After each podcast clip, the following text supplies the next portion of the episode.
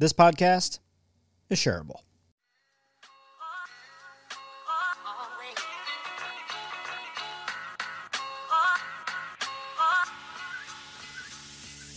Shareable is the podcast fueled entirely by curiosity. Every episode features exciting guests who share valuable advice and insights, how to guides, and practical takeaways. Join me as I explore the awe inspiring stories about overcoming the odds, the secret formulas that gave each guest their unique superpower, and the moments that remind us of our shared humanity. Get ready to be excited, delighted, and possibly even astonished, because this podcast is shareable.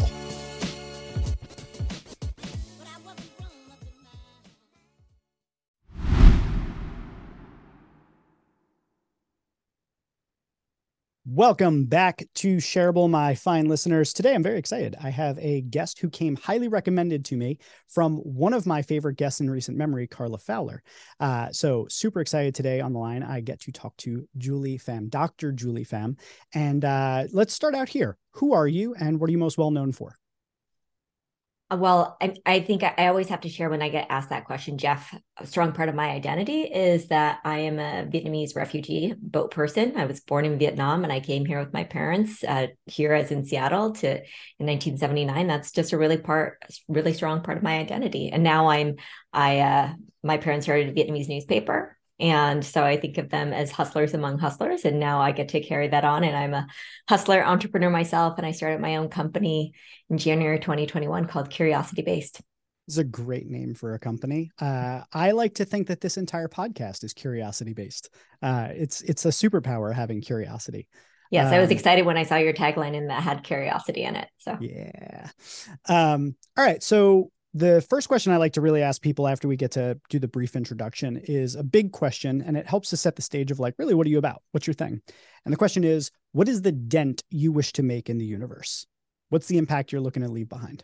I want to inspire conversations, uh, conversations where people really want to listen and learn from one another. To to for us to practice curiosity, to really think about curiosity as a practice, to kind of shift it from thinking about curiosity as a trait to thinking about it as a practice. If if if people started talking about curiosity as a practice, I would feel, wow, that's that's my impact. Okay, let's talk more about that. One, start here. Where does that come from? Why is that important to you? So I think it's big. So there are parts where, I mean, I grew up curious, and then there are also times where I was not very curious and and i learned actually why am i not having fun? Why why am i why am not why am i not being successful here? Why am i not um why am i not enjoying myself? And and so and then i saw i looked around and i saw who was having fun who was enjoying themselves and it really had to do with curiosity. And it kept it kept coming up as a theme. And so then i started to look into this even more. And so jeff just to give you um, i mean I'm I'm trained as a historian, so constantly asking questions, constantly wanting to learn. And yet, when I came back to Seattle and uh, in gosh, at the start of the recession, finishing up my PhD, starting to help my family with our Vietnamese language newspaper, and I was doing all this community building, I was not very curious. I was not very curious. I was the one in the room who's like, "Why are we spending all this time? Why don't we just we know how to do this? Why don't we just get that done? Why, why are we why are we asking all these questions?" And and I realized that those who that people were drawn to those who who seemed to be enjoying themselves. And and so and so i really started to embrace the journey. And then later on i was on that more of the the organizing end uh, being the community builder bringing together people from different backgrounds. And i saw that from from the organizer perspective as well. I saw that those who really thrived were those who were able to practice curiosity and those who were really struggling were those who were just so fixated on a particular outcome and if they didn't get there then they were really disappointed and they could pull down the morale just like those who were practicing curiosity could uplift the morale of a group. I feel like part of that has to be related to the fact that when you feel like you already know it when you feel like you already know the answer or you lack the curiosity to investigate things further your only real option is to try and control things to fit that narrative. Whereas when you're curious, you're opening the door to other things to happen. And you have to kind of release the reins of control to be curious. you have to give in to not knowing so would you say that there's anything that um, that you've learned about this tension between knowing things and the value of being an expert and understanding things versus the the process the act the art of being curious like where do those two pieces those kind of in some ways diametrically opposed processes where do they come together and where do they diverge what have you learned about that so i i i i'm going to go back to my history background Mm-hmm. And, uh, and the reason why I studied history, why I loved history, is because I actually think it's at the, as a discipline, it's actually at the intersection of social science and humanities. And so in social science, you're always striving for truth because you believe there's such a thing. You think that there is going to be an, a certain outcome. And then in humanities, you know, everything is a story. And so history, more than any other discipline, I think sits right at that intersection. And so we keep striving because we think that we're going to find that truth because we believe there's such a thing. And yet we kind of know that it's all made up and that people make all of this up. And so um, in that, I the the curiosity part is realizing, oh gosh, there are just so many different ways of seeing things. And so what I've learned to really embrace is surprising myself. Surprising myself, just like I didn't know that oh why did it and if i and i didn't ex- i actually had an expectation i had an assumption that i didn't even that it was so deep inside that i didn't even know it and i only know and it only came up because i was surprised because i can't be surprised if i didn't have an assumption if i didn't have an expectation and so to actually um, see that even regardless of how much education i have and how much i've done in my career that i can still surprise myself. And also, I love now helping other people see that too, to get to that point where it's just like, wow, they they've gotten to these stages in their career, and yet they still delight in in being wrong. Can you, in order to help people see that a little bit better, mm-hmm. you had mentioned um, that when you were doing the kind of community organizing, community building, that at that point you had an experience where you recognized that you weren't being very curious. And then presumably you had some sort of a shift, some sort of moment where you became curious, you noticed some transformation that happened as a result of that, either in terms of your ability to surprise yourself or something. I'm wondering if you could just take us back to a moment where you kind of had this moment where you recognized that surprising yourself was a thing of value and that how that kind of led you to this path of being really deeply interested in curiosity as a as a practice and as a process? Okay, so uh, er, one of my first board experiences was uh, chairing this board called the Martin Luther King Business Association. And on this eight person board, I was the youngest person. I was not very young. I was probably in my late 30s or uh, in my early 30s, mid 30s at the time. And um, and there were there were like four different languages that were spoken on this board. And so an incredibly diverse board. And there was one board member who was not showing up to the board meetings. And okay, do you mean physically or do you mean like their presence was that they they weren't showing up or do you mean they literally just didn't they weren't They didn't come there? to the board meetings. Okay, got it. I was I just want to make sure right, I was yeah, I, this was 10 years ago, right? We weren't having Zoom meetings. okay. right? I didn't know if you were speaking literally or figuratively. yeah, and it was beginning to impact morale. And so and so in a very kind of outcomes way it's just like, well, not showing up will get him off the board because he's violating the bylaws right? Mm-hmm. and so i'm talking to other people i'm talking on the board and they're like yeah i mean you have the right to basically kick him off the board.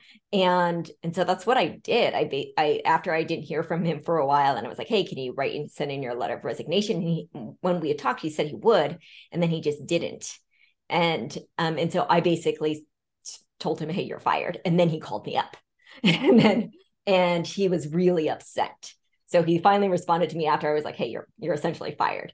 And he was really upset. And um, and through this conversation, he explained in uh, how it was just culturally. I mean, we, there was just a real cultural difference. Um, he was he was over 20 years older than me. Who's um, Eritrean. He was just like, no, and also an immigrant. And it's just this is not the way you do things. And I was actually so grateful that he slowed down so that we could talk about it and that I could learn a different perspective on how to see that um, that there is what's right on paper, right? There's what I have the rights to do, and then there's actually what is uh, what what is right in terms of the relationship. And that's when i actually learned so much of the perspective gathering is actually is also a part of building relationships. And that is really that's i think that uh, i think of practicing curiosity the first part is self-awareness and the second part is relationship building and the third part is is clear communication. I love this. And and as you're speaking about it something that occurred to me was that you know you're you're listening to this person give their side of it. You're learning something new and i think a place where a lot of people um, maybe veer off into unproductive territory or don't get the full value of being curious is that they then fail to validate the person's experience or their perspective and instead use curiosity as a way to gather information to further maybe debate the point or prove their righteousness or um, so i've always found that in being curious something that's really important is that whatever you get from someone is is kind of like a gift right? And and your your goal there really should not be to argue the point of it because th- that kind of shuts down any future uh, gifts that you can get from your curiosity. And instead validate you don't have to agree with it but to understand that their point is valid. It's from their point of view. To them it is real. It is whatever it might be. Because at that point you could have been like oh well you know you didn't show up at meetings this and that and the other thing. I'm curious i didn't even mean to do that there but um, was there uh, any other what other things have you discovered about the practice of curiosity that helps to make or break it in terms of its success in helping you to gain more from your relationships, build better relationships, have more success in your career, more success in your life, your whatever. What else have you learned um, that are kind of critical make or break factors? First, that that curiosity, practicing curiosity is hard. It's really hard, and it's actually something. When I made the shift from thinking about it as a uh, from a trait to a practice, it's because I realized I had been taking curiosity for granted, and I thought, oh well, you just have it and actually, now I actually liken it to meditation. And, you know, in meditation, it looks easy and yet it's really hard. It's hard to still our minds. And we can't do it all the time. We can't be in this constant state of, of stillness. And so with curiosity, I also think that it's there's going to be times where we can practice it easily and there are going to be times where it's just it's really hard and how do we acknowledge that. And so what you were saying about validation i think of that as how do we just how do we listen? So that third element of curiosity practicing curiosity that clear communication that's about asking questions and listening. And listening not to respond actually just to listen and and to and to i mean that is really difficult. Because i mean jeff how many times it's just I know I want to argue my point. And we actually have to slow down. I've had to slow down and go, even in that, in that instant, you know, just I'm feeling, I mean, I'm feeling defensive and just like thinking, hey, I have a right to kick you off the board. You haven't, it's just, I have to, he's giving me a gift here. He's giving me a gift because he's actually paused and we're actually having this conversation. He could have ghosted me and just been angry and like talked about it, talked about me uh, behind my back to everyone else. And so um so yeah, the the the the nuggets are just that that it is a practice and that it's really hard and we should also be give ourselves grace too when there are times where it's like no, I just really can't practice curiosity right now. Or like I need to go away and think about that on my own because I'm just not going to be able to lean into this conversation right now. And I think sometimes actually we rush it because it's like, I want to be open. And how do we accept, like, I can't be open all the time. Right now, I'm just feeling angry and pissed off or disappointed or sad, and I can't do that. So I think just um, understanding that it's a practice and we don't have, we're not going to be able to practice it all the time. And, and how do we move away from kind of perfectionist thinking, thinking that we have to be in that constant state of it? Yeah. And another thing that occurred to me as you were saying that um, is that there's also different ways of listening and being curious depending upon who you're with. One thing i've noticed so i have adhd and um, i'm somewhere on the autism spectrum and i've noticed that when i speak with other people who are neurodivergent the, the cadence of communication the way that we talk to one another is different. We interrupt each other. But in our in, in like kind of in a neurodivergent conversation that's often very normal. You just interrupt each other because you have thoughts and then and it's just a way of relating uh, anecdotally to one another, but I've noticed that in my conversations with other folks who may not be on the neurodiverse side, on the more neurotypical side, that is, I notice that I have to kind of suppress my own instinct to just interrupt and ask and and have that high velocity conversation. So even the act of being curious is going to show up different based upon how you're how the other person is and i think there's a real delicate balance between like being your kind of authentic self versus kind of reading the other person and kind of leaning into the other person's energy the way that they are so that you can be curious kind of on their terms that's sort of it's tough to make it's tough to be curious about someone else on your own terms it's mm-hmm. like in in order to be curious about someone i found in general i have to understand how their energy pattern is so that i can adapt so that i can be curious with them in the way that they tend to communicate so that's mm-hmm. something else that i've noticed about curiosity and it's something that occurred to me as you were saying it is that even in our conversation I'm sitting here and I'm actively like slowing my mind a bit to like really sit in and hear the points you're talking about. And if I have thoughts come up, I'm like, no, just like stay, stay in this. And it's because I'm trying to match your energy and I'm trying to stay in this uh, at the same kind of pace and and cadence of communication. So that's something else that I that just occurred to me here. Mm-hmm, mm-hmm. And actually, you know, Jeff, as you say that, it it uh, it makes me think about. So I just wrote this book, Seven Forms of Respect, yeah. and one of the forms is attention yes. and and attention can look like i'm deeply listening and i'm not interrupting you and um and so uh, with the seven forms of respect, what I try to, uh, it's actually about practicing curiosity. It's just practicing, hey, how do you like to get, how do you like to receive uh, respect? How do, this is how I like to, um, this is how I like to give, uh, give it. And, and maybe if, if you explain, hey, I'm neurodivergent, I tend to interrupt a lot. It's just the way that I think about things. And then I'm like, oh, okay. So it's not that you're just interrupting me. Right. It's it's yep. just, you know, and and so and you can say, like, well, I'm just not gonna, I'm not prioritizing attention in this particular way, in this particular in the in in looking like this. And it's not disrespectful. It's just that I I'm gonna prioritize something else. Right. And so uh yeah. Yeah. And and I would say the key point there that I pulled out of that is that it's about open communication. And I think if you have the conditions for that, you have to have a safe environment to be able to say such things. But like to be able to say, hey, I'm neurodivergent, I tend to interrupt, I'm very high energy. Sometimes I do. It's not a sign of disrespect. i am going to try not to. That open communication allows you both to be on the same page and really be with each other in the way that you're used to communicating. But you brought up your book, and I, I want to make sure that we touch on this because we've talked a bit about curiosity, and you have this book. So uh, the the book is called um, I have it right here. I want to make sure I get mm-hmm. the full name: Seven Forms of Respect: A Guide to Transforming Your Communication Relationships at Work. And I would be incredibly surprised if a lot of this doesn't rest on the ideas and principles of curiosity. I'm sure that's baked in there somewhere. Can you give a few more practical tips that maybe intersect with this world of curiosity? Mm-hmm. Some things from your books that listeners uh, can can take something away from this episode, maybe share it with somebody else uh, if they find it valuable enough, but also that intrigues them to want to pick up your book to to see that maybe that there's a lot that they can learn from it. Yeah, I mean, at the essence of uh, at the essence of the book, it's it's practicing curiosity. It's not just talking about what, like what forms of respect do I prioritize and don't prioritize.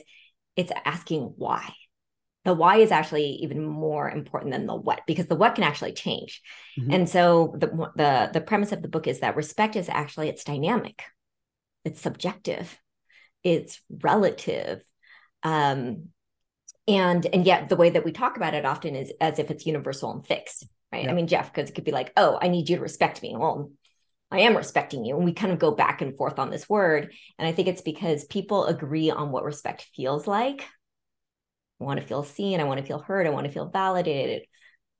I want to feel admired, acknowledged.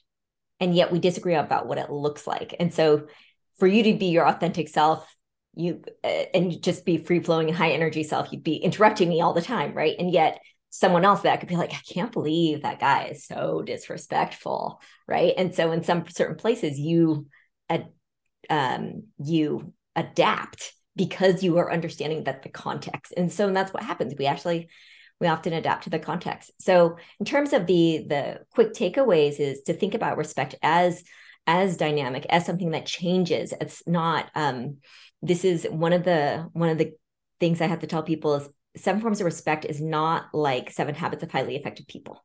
It's more like five love languages with some with with even more but with some layers of context. Mm-hmm. um and I another another takeaway is the rubber band rule. Can I share with you the rubber band rule? I would love to hear about the rubber okay. band rule. I love frameworks. I love any sort of like um like an axiom or any sort of like ways of thinking about uh things in, in a metaphorical. It, it's it's a bullseye for my ADHD brain. Go. So so with the rubber band, I mean, so oftentimes when when I ask people, hey, what does respect mean to you? People would bring up the golden rule. You know, right? Treat people the way that you want to be treated. So the thing about the golden rule is, well, what if they don't want to be treated the way you want to be treated, right? Like they don't want to be peppered with questions as they're talking, right? And then, um, and then there's the platinum rule, which is treat people the way they want to be treated.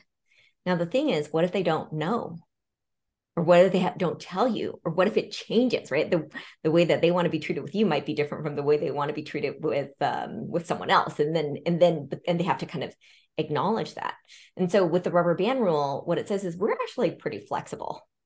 The way that we show respect to other people, the way we give respect, we can actually flex. It's like, okay, I know Jeff likes this. And so I want to be respectful to Jeff. And so I'm going to do this.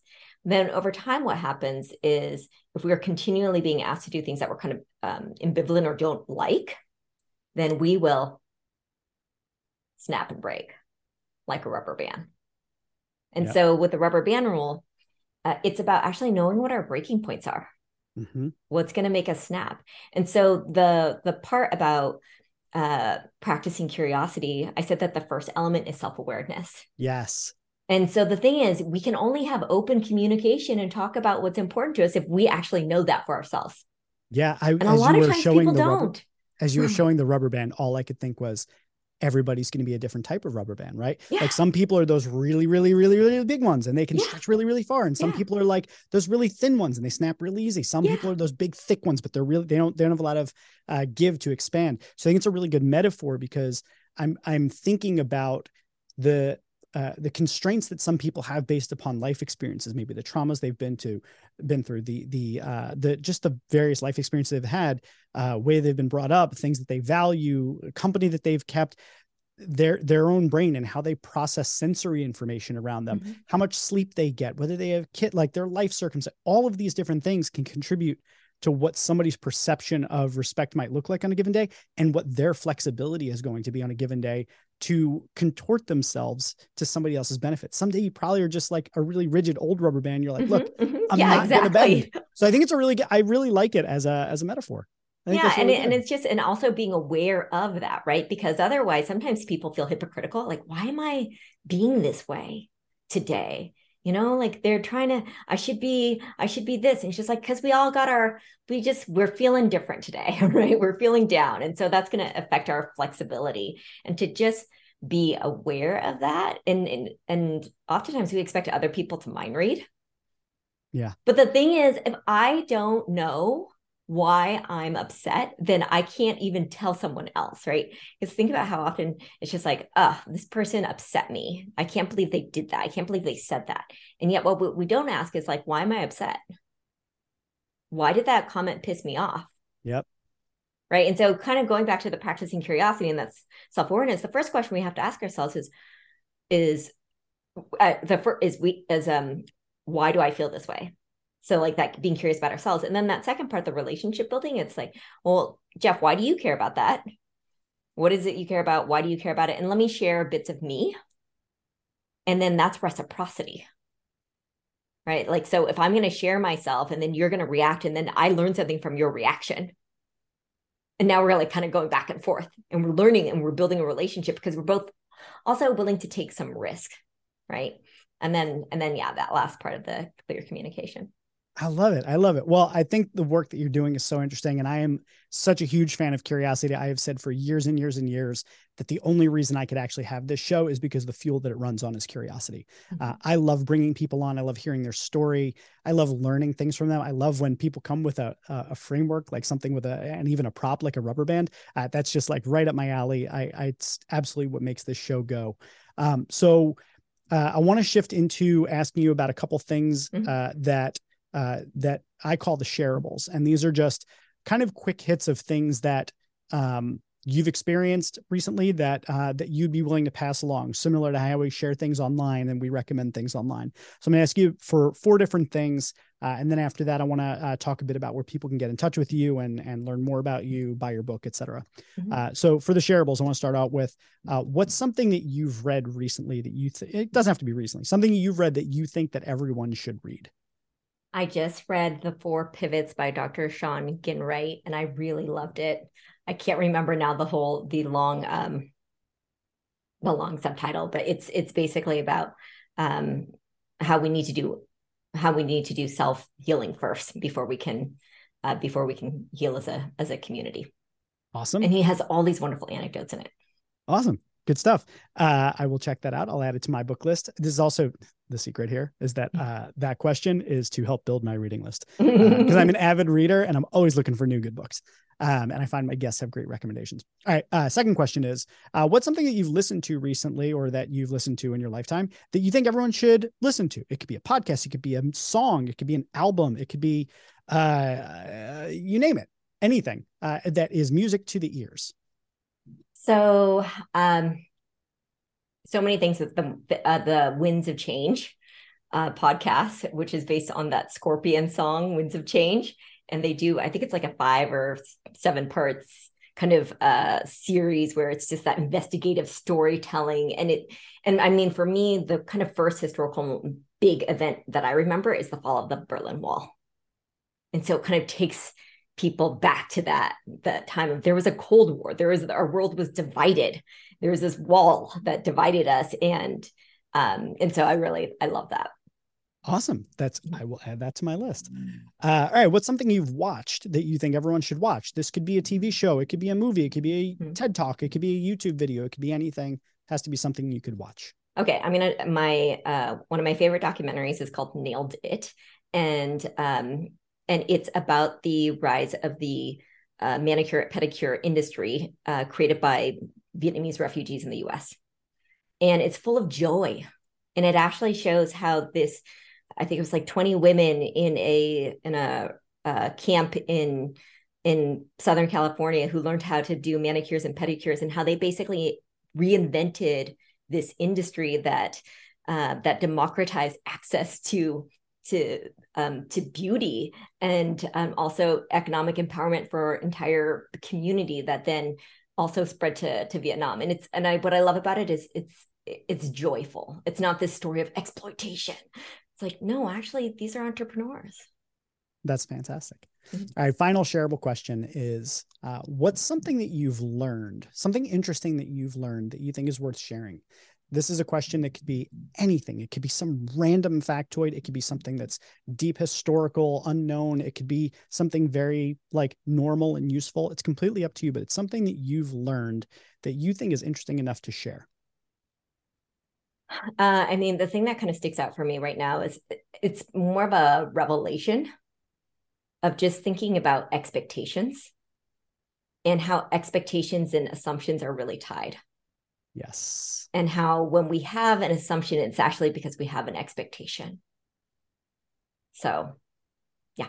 That's that's great. I wrote a blog post forever ago called Aspirations versus Expectations. Mm-hmm. And one of the pivots I tried to make in my life is not to have very many expectations, but to have a lot of aspirations. So one being no expectation of what's going to happen, but a, a, a hope for where it could go versus uh, being disappointed when I don't get what what I had as an expectation. So mm-hmm. uh, I'm very into questioning expectations and and and tinkering with it. Um, well, thank you for sharing those different things. Uh, I will add them all to the show notes so people have them.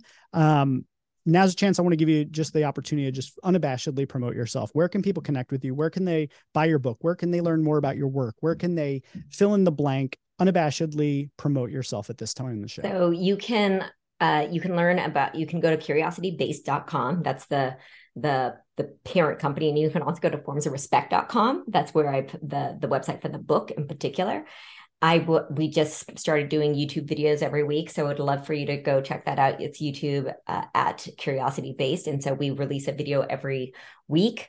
And also, I'm a big believer in reading, and and so every um, almost every month we produce a list of leadership books written by different communities and so for example in february we will have we'll release our new it's black history month so we'll have our black author uh, list and so you can go to curiositybased.com and you can see all of these lists of um, of uh, of like hundreds of books for each community so check that out and also we have amazing. a digital course as well so where, yeah. wait, where where's the list again? Yeah, so you can go to that... uh-huh. uh, and you go to resources. And then there's we have these leadership book lists. And I mean, now we're moving into our second year. And so I mean, I'm really proud of um, I'm really proud of these the research that we've done because oftentimes we get, you know, it's just like, oh, I'll read the most popular books, right? I'll read what's on the the top. I mean, Jeff, the book list of Amazon's top 100 book lists for leadership recommendations, only 12 aren't written by white men. Yeah, not surprising. So I just wrote a leadership book and when I was doing my research to find leadership books, like to like hunt them down mm-hmm. of non-white male authors is like very difficult. Yeah. Um you really have to hunt to find them. Um yeah, and there's they have less reviews and they like they're just mm-hmm. they're very obscure and hidden way and I was actively searching uh, for it because it yes. just felt like great another white male author writing another white male author's leadership book. And like ugh, it yeah. So i was really glad when I, I, remember actually in our first conversation before we jumped on uh shareable you had told me that you had this book list. Uh and that's why i i wanted to double back and ask where people could find it because i think that's a really important thing for people to know and have access to and and to to go and explore. Um, because people that look and and uh, grew up like me cannot be the we cannot have a monopoly on the conversation of leadership. Leadership is not a title. It is not based upon where you went to school. It's not about you know what company you run. It's a mindset. And there's a lot of different ways to think about it. And there's a lot of things that we can learn if we're curious enough about other people's perspectives of what it takes to lead people. And part of that also is what we've done is push the definition of leadership book. So it's not just this management book. It's also we include memoirs written by leaders. And and I also have a LinkedIn series that we just start LinkedIn live series that it's called Behind the Pages and it's interviews with authors and conversations with them. That's and so awesome. that's something else to check out. If you go to our CuriosityBased, uh, if you follow us on on uh, LinkedIn, then you will then you'll also get notifications of that as well. Awesome. Uh, I'm going to add all of this uh, into your show notes. Uh, so if you're listening and you're interested in any of that, don't worry. If you're driving or whatever and you didn't get a chance to write that down, it's cool. It's in the show notes. You're going to be able to just tap. It's fine. Um, awesome. Well, Julie, you've been an amazing guest. Thank you so much for coming on. The way I like to end the show is this the last word shouldn't be me, it should be my guest. And what I like to do is end on a note of gratitude. Um, so I like to give my guests the opportunity, and you don't have to take this opportunity. You can use these last words for whatever you want. But what I like to do is offer the opportunity for you to think about um, a leader in your life. And I particularly want you to think of who comes to mind when I say the words lovable leader. So my book was called The Lovable Leader. And the three premises of the lovable leader framework are care, trust, and safe travels. So when I say lovable leader, I'm talking about someone who clearly cares they really genuinely care about you your your future you as a person that you trust them that you know that they have your best interest in mind and that they create the sort of environment where you feel safe to pursue big opportunities. So when i say lovable leader hopefully someone flashed into your head. And i like to give this last moment just i mute myself and i'd like you to be able to speak directly to them and thank them say whatever comes to your mind that you think is important to say directly to that lovable leader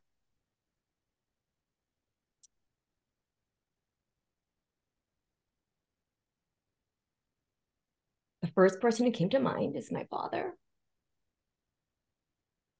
who passed away about a year and a half ago.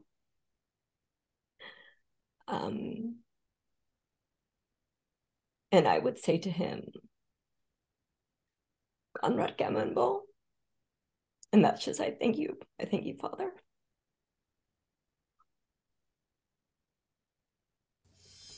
So tell me, what was most valuable or useful for you in this episode? Send me a message or hit me up on social media. I'm easy to find, but there's links in the show notes just to make it easy. Seriously, I'd love to hear from you. If you enjoyed this episode, there's a couple things you could do, starting with subscribing to the show. And after that, head on over to Apple Podcasts and rate the show five stars and leave a review. Consider sharing this episode with someone you think would enjoy it. Or just buy me a latte or an old fashioned by hitting up that tip jar. If you're looking for a good book to read, may I suggest The Lovable Leader, which covers how to build great teams with trust, respect, and kindness. It's built exclusively for brand new managers, and it's a handbook that will serve you well in your journey of leadership. Just search for Lovable Leader wherever books are sold online. And finally, if you're interested in working with me or checking out any of my other projects, go to jgibbard.com. That link, as well as every other link mentioned, will be found in the show notes. Stay safe, be kind, and seriously, share this episode with someone. I'll see you on the next episode of Shareable. Thanks for listening.